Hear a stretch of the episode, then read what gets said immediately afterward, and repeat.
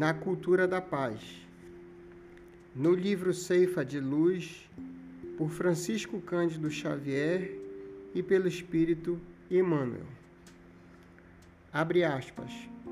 Bem-aventurados os pacificadores, porque serão chamados filhos de Deus. Fecha aspas, Jesus.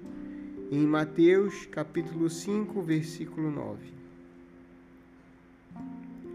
Na cultura da paz, saibamos sempre respeitar as opiniões alheias, como desejamos seja mantido o respeito dos outros para com as nossas.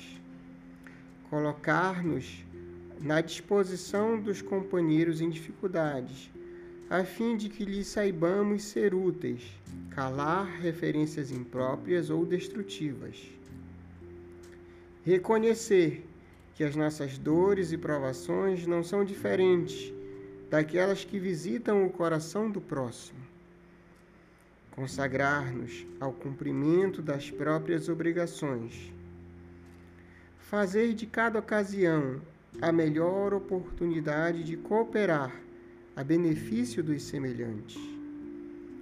Melhorar-nos através do trabalho e do estudo, seja onde for cultivar o prazer de servir e semear o amor por toda parte entre amigos e inimigos, jamais duvidar da vitória do bem.